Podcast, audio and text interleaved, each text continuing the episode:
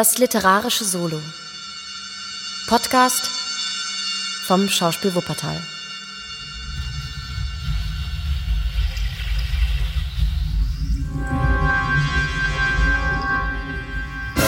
Das Tal des Grauens von Arthur Conan Doyle.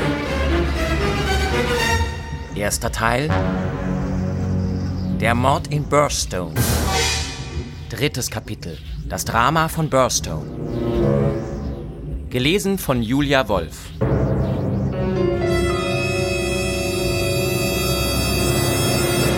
Nunmehr möchte ich mir erlauben, meine eigene unbedeutende Persönlichkeit im weiteren Verlauf dieser Erzählung auszuschalten und die Ereignisse, die sich vor unserer Ankunft an der Stätte des Mordes abgespielt hatten, so zu schildern, wie sie im Lichte späterer Aufklärung erschienen sind. Dies ist, wie ich glaube, die einzige Art, wie ich den Leser mit den handelnden Personen und der eigenartigen Umgebung, in der sich ihr Schicksal abspielte, vertraut machen kann. Das Dorf Burstone liegt am Nordrande der Grafschaft Sussex und besteht aus einer kleinen Gruppe altertümlicher Fachwerkgebäude. Nachdem Jahrhunderte vorübergezogen waren, ohne irgendein Zeichen an dem Dörfchen zu hinterlassen, hatten sich in den letzten Jahren, offenbar von der malerischen Lage angezogen, eine Anzahl wohlhabender Leute, deren Villen aus den umliegenden Wäldern hervorblickten, darin niedergelassen. Diese Wälder sind der äußerste Kranz des großen Wheelforstes, der sich von dort bis in die nördlichen Kalkdünen erstreckt. Einige kleine Kaufmannsläden traten ins Leben, um den Bedürfnissen der vermehrten Bevölkerung Rechnung zu tragen, und es hat fast den Anschein, als ob sich Burstone aus einem altehrwürdigen Dörfchen zu einer modernen Stadt entwickeln wird. Es ist der Mittelpunkt eines weit ausgebreiteten Landstriches, denn der nächste bedeutende Ort, Tunbridge Wells, liegt mehr als zehn Meilen davon ab, jenseits der Grenze der Grafschaft in Kent. Etwa eine halbe Meile vom Dorfe entfernt erhebt sich in einem alten Park, berühmt wegen seines Bestandes an riesigen Buchen, das alte Herrenhaus von Burstone. Teile davon reichen in die Zeit der ersten Kreuzzüge zurück, als Hugo de Capus eine Burg inmitten des Besitzes, mit dem ihn der Rote König belehnt hatte, erbaute. Ein Feuer hat im Jahre 1543 dieses Gebäude zerstört. Einige der rauchgeschwärzten Ecksteine waren noch vorhanden und fanden Verwendung, als später in der jakobinischen Zeit auf den Ruinen der feudalen Burg ein Landhaus in Ziegelmauerwerk errichtet wurde. Dieses Herrenhaus mit seinen vielen Giebeln und rhombischen Fenstern war noch fast so, wie es aus den Händen des Baumeisters anfangs des 17. Jahrhunderts hervorgegangen war. Den äußeren der beiden Wallgraben, mit denen sein kriegerischer Vorläufer umgeben war, hatte man aufgelassen. Er diente jetzt einer so prosaischen Aufgabe wie der eines Gemüsegartens. Der innere war noch vorhanden und lief etwa zwölf Meter breit, aber nur einige Fuß tief, um das ganze Haus herum. Er wurde von einem kleinen Bach gespeist, der jenseits seinen Ausfluss hatte, so dass das Wasser darin, obwohl trübe, doch keineswegs stagnierend und ungesund war. Die Fenster des Erdgeschosses lagen nur etwa einen Fuß über dem Wasserspiegel. Der einzige Zugang zum Hause führte über eine Zugbrücke, deren Ketten und Windevorrichtungen längst verrostet und brüchig geworden waren. Die gegenwärtigen Inhaber des Herrenhauses hatten sie indessen mit bemerkenswertem Eifer instand setzen lassen, und die Zugbrücke konnte nunmehr wieder aufgezogen und herabgesenkt werden, was auch tatsächlich jeden Abend bzw. jeden Morgen geschah.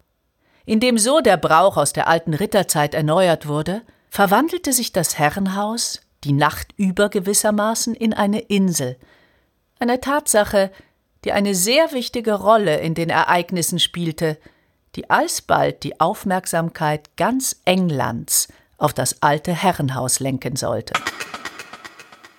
Es war eine Reihe von Jahren unbewohnt geblieben und drohte in einem malerischen Trümmerhaufen zu zerfallen, als es Douglas in Besitz nahm. Die Familie des neuen Inhabers bestand lediglich aus zwei Personen, John Douglas und seiner Frau. Douglas war ein bemerkenswerter Mann, sowohl was Charakter als Äußeres anbelangt. Er war etwa 50 Jahre alt, hatte ein derbes Gesicht mit kräftigem Kinn und auffallend lebhaften grauen Augen, einen grau gesprenkelten Schnurrbart und eine sehnige, kraftvolle Gestalt, die nichts von der Elastizität und Beweglichkeit der Jugend eingebüßt hatte. Er war von heiterem Wesen, freundlich gegen jedermann, aber etwas brüsk in seinem Benehmen, wodurch er den Eindruck erweckte, dass es in seinem Leben Zeiten gegeben hatte, wo er sich in weit niedrigeren Gesellschaftsschichten bewegte als in jenen Kreisen, die in der Grafschaft Sussex tonangebend waren. Wenn auch seine Nachbarn der begüterten Klasse ihn mit Neugier betrachteten und mit Zurückhaltung behandelten, hatte er sich unter den Dorfbewohnern bald große Beliebtheit errungen. Er steuerte freigebig zu allen gemeinnützigen Unternehmungen bei, nahm an den örtlichen Veranstaltungen stets gern teil und war jederzeit zur Hand, mit seiner wohlklingenden Tenorstimme das Konzertprogramm zu bereichern. Anscheinend verfügte er über reichliche Geldmittel, die, wie man sagte, aus den kalifornischen Goldfeldern stammten. Aus Gesprächen mit ihm und Andeutungen, die seine Frau fallen ließ, ging klar und deutlich hervor, dass er einen Teil seines Lebens in Amerika verbracht hatte. Der gute Eindruck, den er durch seine Freigebigkeit und seine leutseligen Manieren erweckt hatte, wurde noch erhöht durch den Ruf vollkommenster Furchtlosigkeit. Obgleich ein miserabler Reiter, ließ er es sich nicht entgehen, an jeder Fuchsjagd teilzunehmen, und er hatte bereits eine Anzahl schwerer Stürze erlitten in seinem zähen Bemühen, es den Besten gleichzutun. Als im Pfarrhaus einmal ein Brand ausbrach, zeichnete er sich durch den Mut aus, mit dem er in das brennende Gebäude eindrang, um Einrichtungsgegenstände zu retten, nachdem die Ortsfeuerwehr dies bereits als unmöglich aufgegeben hatte. Auf diese Weise war es gekommen, dass John Douglas, der Besitzer des Herrenhauses, sich in den fünf Jahren seines Aufenthaltes in Burstone zu einer weithin und bestens bekannten Persönlichkeit gemacht hatte. Auch seine Frau war bei allen, die sie genauer kannten, sehr beliebt. Sicher gab es allerdings, angesichts der dem Engländer eigenen scheuen Reserve gegenüber Fremden, die sich, ohne über gute Empfehlungen zu verfügen, auf dem Lande niederlassen, nicht sonderlich viele. Daran schien ihr indessen nicht im mindesten zu liegen, denn ihr Wesen neigte nicht zur Geselligkeit, und sie ging ganz in ihren ehelichen und hausfraulichen Pflichten auf. Man wusste von ihr nur, dass sie Engländerin war und Douglas, der damals Witwer war, in London kennengelernt hatte. Sie war eine Schönheit, hoch und schlank gewachsen, dunkel, etwa 20 Jahre jünger als ihr Mann, ein Altersunterschied, der in keiner Weise das Glück der Ehe zu beeinträchtigen schien. Manche glaubten beobachtet zu haben, und zwar Leute, die sie am besten kannten, dass das Vertrauen zwischen den beiden nicht ganz vollständig war. Entweder, so sagte man, zeigte die Frau eine auffallende Schweigsamkeit über das Vorleben ihres Mannes, oder sie sei, was weit wahrscheinlicher schien, darüber nur höchst unvollkommen unterrichtet. In diesem Zusammenhange wurde es in den Kreisen, die mit den beiden Eheleuten am engsten verkehrten, häufig besprochen, dass sich bei Frau Douglas öfter Zeichen nervöser Erregung bemerkbar machten und dass sie große Unruhe zur Schau trug, wenn der Mann abwesend war und sich seine Rückkehr ungewöhnlich lange verzögerte. Auf dem Lande draußen, wo Tratsch jeder Art eine willkommene Abwechslung im Einerlei des täglichen Lebens bildet, konnte natürlich diese Schwäche der Dame des Herrenhauses nicht unbemerkt bleiben. Sie gab zu allerlei Vermutungen Anlass, als sich die später zu schildernden Ereignisse abspielten, mit denen sie in einem gewissen Zusammenhang zu stehen schien. Außer dem Ehepaar hatte das Herrenhaus zu jener Zeit noch einen dritten Insassen, einen Mann, der sich dort allerdings nur zeitweise aufhielt, dessen Anwesenheit zur Zeit des Verbrechens jedoch seinen Namen und seine Persönlichkeit in das grelle Licht der Öffentlichkeit rücken sollte. Dies war Cecil Barker von Hales Lodge, Hampstead. Cecil Barkers hohe, bewegliche Gestalt war in den Hauptstraßen des Dorfes eine vertraute Erscheinung, denn er war ein häufiger und willkommener Gast im Herrenhaus. Als umso auffälliger wurde dies bemerkt, da der einzige und erste Gast von Mr. Douglas in seinem neuen englischen Heim auch der einzige war, der mit dessen Vorleben vertraut schien. Barker war unzweifelhaft ein Vollblut-Engländer, aber seine Bemerkungen ließen keinen Zweifel darüber, dass er Douglas in Amerika kennengelernt hatte und dass die beiden dort eine enge Freundschaft verband. Er war offenbar ein sehr wohlhabender Mann und, so viel man wusste, Junggeselle. Im Alter stand er Douglas einige Jahre nach. Er war höchstens etwa 45. Er hatte eine große, etwas eckige Gestalt mit mächtiger, breiter Brust, ein glatt rasiertes Ringkämpfergesicht, buschige schwarze Augenbrauen und ein paar befehlend blickender schwarzer Augen, mit denen allein er sich, ohne die Hilfe seiner kräftigen Arme, einen Weg durch eine feindliche Menge hätte bahnen können. Er war weder Reiter noch Jäger und verbrachte seine Tage, indem er entweder mit der Pfeife im Mund durch das alte Dorf schlenderte oder mit seinem Gastgeber, vielleicht auch mit der Gastgeberin, wenn jener abwesend war, in der schönen Umgebung spazieren fuhr. Ein leutseliger, freigebiger Herr, sagte Ames, das Haupt der Dienerschaft, aber ich möchte nicht der Mann sein, der ihm in die Quere kommt. Er war herzlich befreundet mit Douglas und nicht weniger mit dessen Frau. Eine Freundschaft, die den Ehemann manchmal zu beunruhigen schien. Sogar die Dienstboten glaubten ihn öfter darüber verärgert zu sehen. Dies also war die dritte Person des kleinen Familienkreises, den die Insassen des Herrenhauses zur Zeit des Verbrechens bildeten.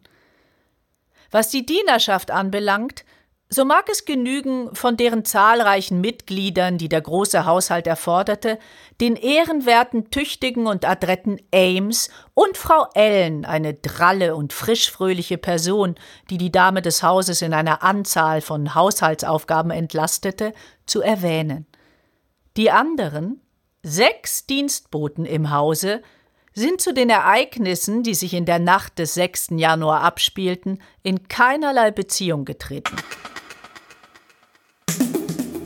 Es war um dreiviertel zwölf nachts, als die Nachricht von dem Verbrechen im Polizeibüro des Dorfes, das unter der Leitung des Sergeant Wilson von der Sussex-Polizei stand, einlief. Mr. Cecil Barker war es, der in höchster Aufregung auf die Tür des Polizeibüros zugestürzt kam und heftig klingelnd Einlass begehrte. Ein schreckliches Drama habe sich im Herrenhaus abgespielt. Mr. John Douglas sei ermordet worden. Das war der Inhalt der atemlos hervorgestoßenen Nachricht. Er eilte wieder zum Hause zurück, wohin ihm einige Minuten später der Sergeant folgte – nachdem er schnell seine vorgesetzte Behörde in Kenntnis gesetzt hatte, dass etwas Ernstliches vorgefallen sei. Sergeant Wilson traf einige Minuten nach zwölf auf der Stätte des Mordes ein. Als er das Herrenhaus erreichte, fand er die Zugbrücke heruntergelassen, die Fenster erleuchtet und den ganzen Haushalt in einem Zustand wildester Aufregung und größten Schreckens. Die Dienerschaft bildete mit bleichen Gesichtern eine Gruppe in der Halle. Ames stand händeringend im Torweg. Nur Cecil Barker schien Herr seiner Gefühle und Handlungen zu sein. Er öffnete die dem Eingang zunächst liegende Tür und winkte dem Sergeant, ihm zu folgen. In dem Augenblick trat auch Dr. Wood, der energische und tüchtige Arzt des Dorfes, ein. Die drei Männer betraten das Schreckensgemach zur gleichen Zeit. Ames, der noch an allen Gliedern bebte, folgte ihnen und schloss die Tür, um dem draußen stehenden weiblichen Dienstpersonal den schauerlichen Anblick, der sich bot, zu entziehen. Der Tote lag auf dem Rücken, ungefähr in der Mitte des Zimmers, alle Glieder von sich gestreckt. Er war nur mit einem Nachtanzug und einem rosafarbigen Schlafrock bekleidet. Seine bloßen Füße steckten in Pantoffeln. Der Arzt kniete neben ihm nieder und beleuchtete ihn mit der Handlampe, die auf dem Tisch stand. Ein Blick auf das Opfer genügte dem Mann der ärztlichen Wissenschaft, um zu erkennen, dass hier jede weitere Mühe vergeblich war.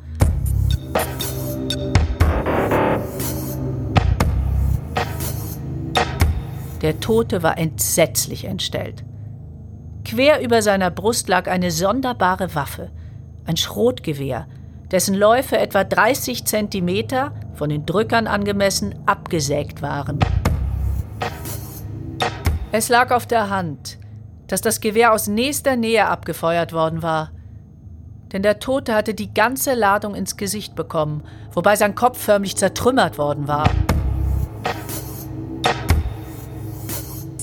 Die zwei Drücker waren mit Draht verbunden, um beide Läufe gleichzeitig abfeuern zu können und dadurch die entsetzliche Wirkung noch zu erhöhen. Der Dorfpolizist war völlig entnervt von dem Anblick und in größter Sorge über die Verantwortung, die unvermutet auf seine Schultern gefallen war. Wir wollen nichts anrühren, bis meine Vorgesetzten hier sind, sagte er mit halblauter Stimme, den entsetzlich verstümmelten Kopf des Toten schaudernd anstarrend. Nichts ist berührt worden, sagte Cecil Barker. Dafür stehe ich ein. Sie sehen alles so, wie ich es vorgefunden habe. Wann war das? Der Sergeant hatte sein Notizbuch hervorgezogen und hielt den Bleistift in Bereitschaft. Genau um halb zwölf. Ich war noch vollständig angekleidet und saß am Kaminfeuer in meinem Schlafzimmer, als der Schuss ertönte. Er klang nicht sonderlich laut, eher gedämpft. Darauf stürzte ich hinunter. Ich glaube nicht, dass mehr als 30 Sekunden verflossen waren, bis ich hier ankam. War die Tür offen? Jawohl, sie war offen. Der arme Douglas lag genauso da, wie Sie ihn jetzt sehen. Seine Schlafzimmerkerze stand brennend auf dem Tisch. Ich war es, der sie auslöschte und die Lampe anzündete. Haben Sie irgendjemanden gesehen? Nein. Ich hörte Mrs. Douglas hinter mir die Treppe herabkommen und eilte ihr entgegen, um sie daran zu hindern, sich dem entsetzlichen Anblick auszusetzen. Dann kam Frau Ellen, die Haushälterin, und führte sie hinweg. Auch Ames war unterdessen angelangt, und ich ging mit ihm wieder in das Zimmer zurück. Die Zugbrücke wird doch, wie ich höre, jeden Abend aufgezogen. Jawohl, sie war auch aufgezogen. Ich habe sie wieder heruntergelassen. Wie war es dann möglich, dass der Mörder entkommen konnte? Es steht ganz außer Frage. Mr. Douglas muss sich selbst erschossen haben. Das war auch unser erster Gedanke. Aber hier, sehen Sie mal. Barker zog den Vorhang beiseite und enthüllte das lange, mit rhombischen Scheiben versehene Fenster, das in voller Breite offen stand. Und hier sehen Sie dies an. Er nahm die Lampe und beleuchtete das Fensterbrett, auf dem sich Spuren einer Fußsohle mit Blut vermischt abhoben. Jemand hat hier gestanden, um hinaus zu gelangen. Sie meinen also, dass der Betreffende den Festungsgraben durchwartet hat? Sehr richtig. Wenn Sie also innerhalb einer halben Minute nach dem Schuss im Zimmer waren, muss sich der Mann gerade zu der Zeit im Wasser befunden haben. Ich zweifle nicht daran. Wollte Gott, dass ich zum Fenster gesprungen wäre. Aber er war hinter dem Vorhang verborgen, so wie Sie es sahen, und ist mir daher nicht in den Sinn gekommen. Dann hörte ich die Schritte von Mrs. Douglas, und es musste natürlich meine Aufgabe sein, zu verhindern, dass sie in das Zimmer kam. Es wäre zu schrecklich gewesen. Schrecklich ist nicht zu viel gesagt, bemerkte der Doktor, der den zerschmetterten Kopf und den grauenerregenden Zustand der unmittelbaren Umgebung betrachtete. Ich habe seit dem großen Eisenbahnunglück in Burstone keine so fürchterlichen Verletzungen gesehen. Sagen Sie mir bitte, bemerkte der Polizeibeamte, dessen ländliches, langsam denkendes Gehirn sich noch immer mit dem offenen Fenster beschäftigte. Es ist alles recht gut und schön, was Sie da sagen von dem Mann, der den Festungsgraben durchwartet hat und dadurch entkommen ist, aber, und das möchte ich Sie hiermit fragen, wie kann er überhaupt ins Haus gekommen sein, wenn die Brücke aufgezogen war? Das möchte ich auch wissen sagte Barker. Um wie viel Uhr wurde sie aufgezogen? Es ging gerade auf sechs, bemerkte Ames. Ich habe gehört, dass dies gewöhnlich um Sonnenuntergang herum geschieht. Das wäre um diese Jahreszeit eher etwa um halb fünf als sechs. Frau Douglas hatte Besuch zum Tee, antwortete Ames. Ich konnte die Brücke nicht gut aufziehen, bevor die Besucher gegangen waren. Die Sache ist also die, meinte der Sergeant. Wenn irgendjemand von außen hereingekommen ist, wenn, sage ich, So muss dies schon vor sechs geschehen sein. Und der Betreffende muss sich dann versteckt gehalten haben, bis Mr. Douglas nach elf das Zimmer betrat. So ist es. Mr. Douglas machte jede Nacht vor dem Schlafengehen eine Runde durch das Haus, um zu sehen, ob alle Lichter ausgemacht seien. Zu diesem Zweck ist er auch hierher gekommen. Der Mann hat hier gewartet und ihn niedergeschossen. Dann machte er sich durch das Fenster davon, ließ aber sein Gewehr zurück. Das ist meine Ansicht von der Sache. Die einzige, die mir aufgrund der vorliegenden Tatsachen möglich erscheint. Der Sergeant hob eine Karte auf, die neben dem Toten auf dem Fußboden lag. Darauf befanden sich nur zwei Buchstaben. V, V. Mit der Zahl 341 darunter, grob mit Tinte geschrieben. Was ist das? Fragte er, indem er die Karte hochhielt. Barker betrachtete sie neugierig. Die Karte ist mir noch gar nicht aufgefallen, sagte er. Die muss der Mörder hinterlassen haben. VV 341. Was kann das wohl bedeuten? Der Sergeant drehte sie mit seinen dicken Fingern von einer zur anderen Seite. Was ist VV?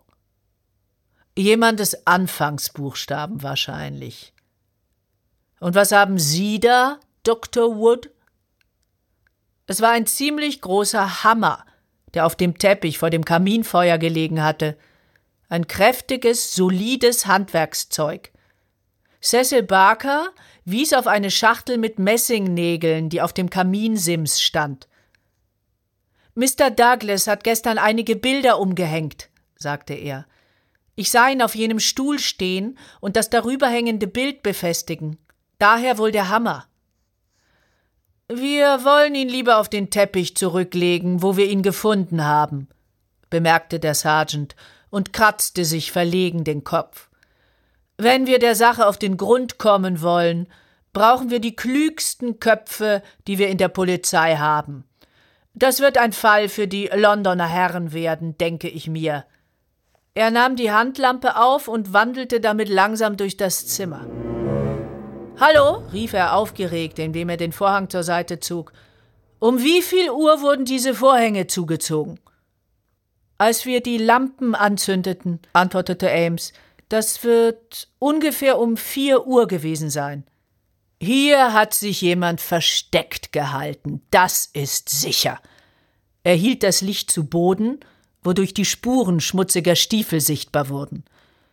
Das stimmt mit Ihrer Theorie überein, Mr. Barker.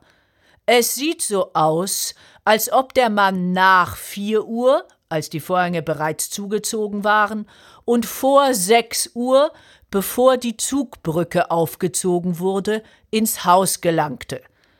Er schlüpfte in dieses Zimmer, weil es das erste war, das er sah. Da kein anderer Platz da war, wo er sich verstecken konnte, hat er sich hier hinter diesen Vorhang gedrückt. Das ist alles ganz klar. Wahrscheinlich war es ihm darum zu tun, zu stehlen. Aber Mr. Douglas hat ihn zufällig gesehen, worauf der Mann ihn niederschoss und dadurch entwischen konnte. So stelle auch ich mir die Sache vor, sagte Barker. Aber meinen Sie nicht, dass wir kostbare Zeit verlieren? Sollten wir nicht hinaus und die Gegend absuchen, bevor der Mann entweichen kann? Der Sergeant dachte eine Zeit lang nach. Vor sechs Uhr morgens geht kein Zug mehr. Auf diese Weise kann er also nicht entfliehen. Wenn er in seinen nassen Kleidern über die Landstraße marschiert, wird er sicherlich jemandem auffallen. Überhaupt, kann ich mich von hier nicht wegrühren, bevor ich nicht abgelöst werde. Trotzdem bin ich der Meinung, dass ein paar Leute die Spur aufnehmen sollten, bis wir soweit sind, klarer zu sehen. Der Doktor hatte die Lampe ergriffen und untersuchte den Körper des Toten. Was ist das für ein Zeichen? fragte er. Könnte das eine Beziehung zu dem Verbrechen haben? Der rechte Arm des Toten stak bis zum Ellbogen entblößt aus dem Schlafrock heraus. Ungefähr in der Mitte des Unterarms befand sich ein sonderbares braunes Mal, ein Dreieck innerhalb eines Kreises, das sich von der milchweißen Haut in scharfem Kontrast abhob. Es ist keine Tätowierung, sagte der Doktor, indem er es durch seine Gläser betrachtete. Ich sah niemals etwas dergleichen.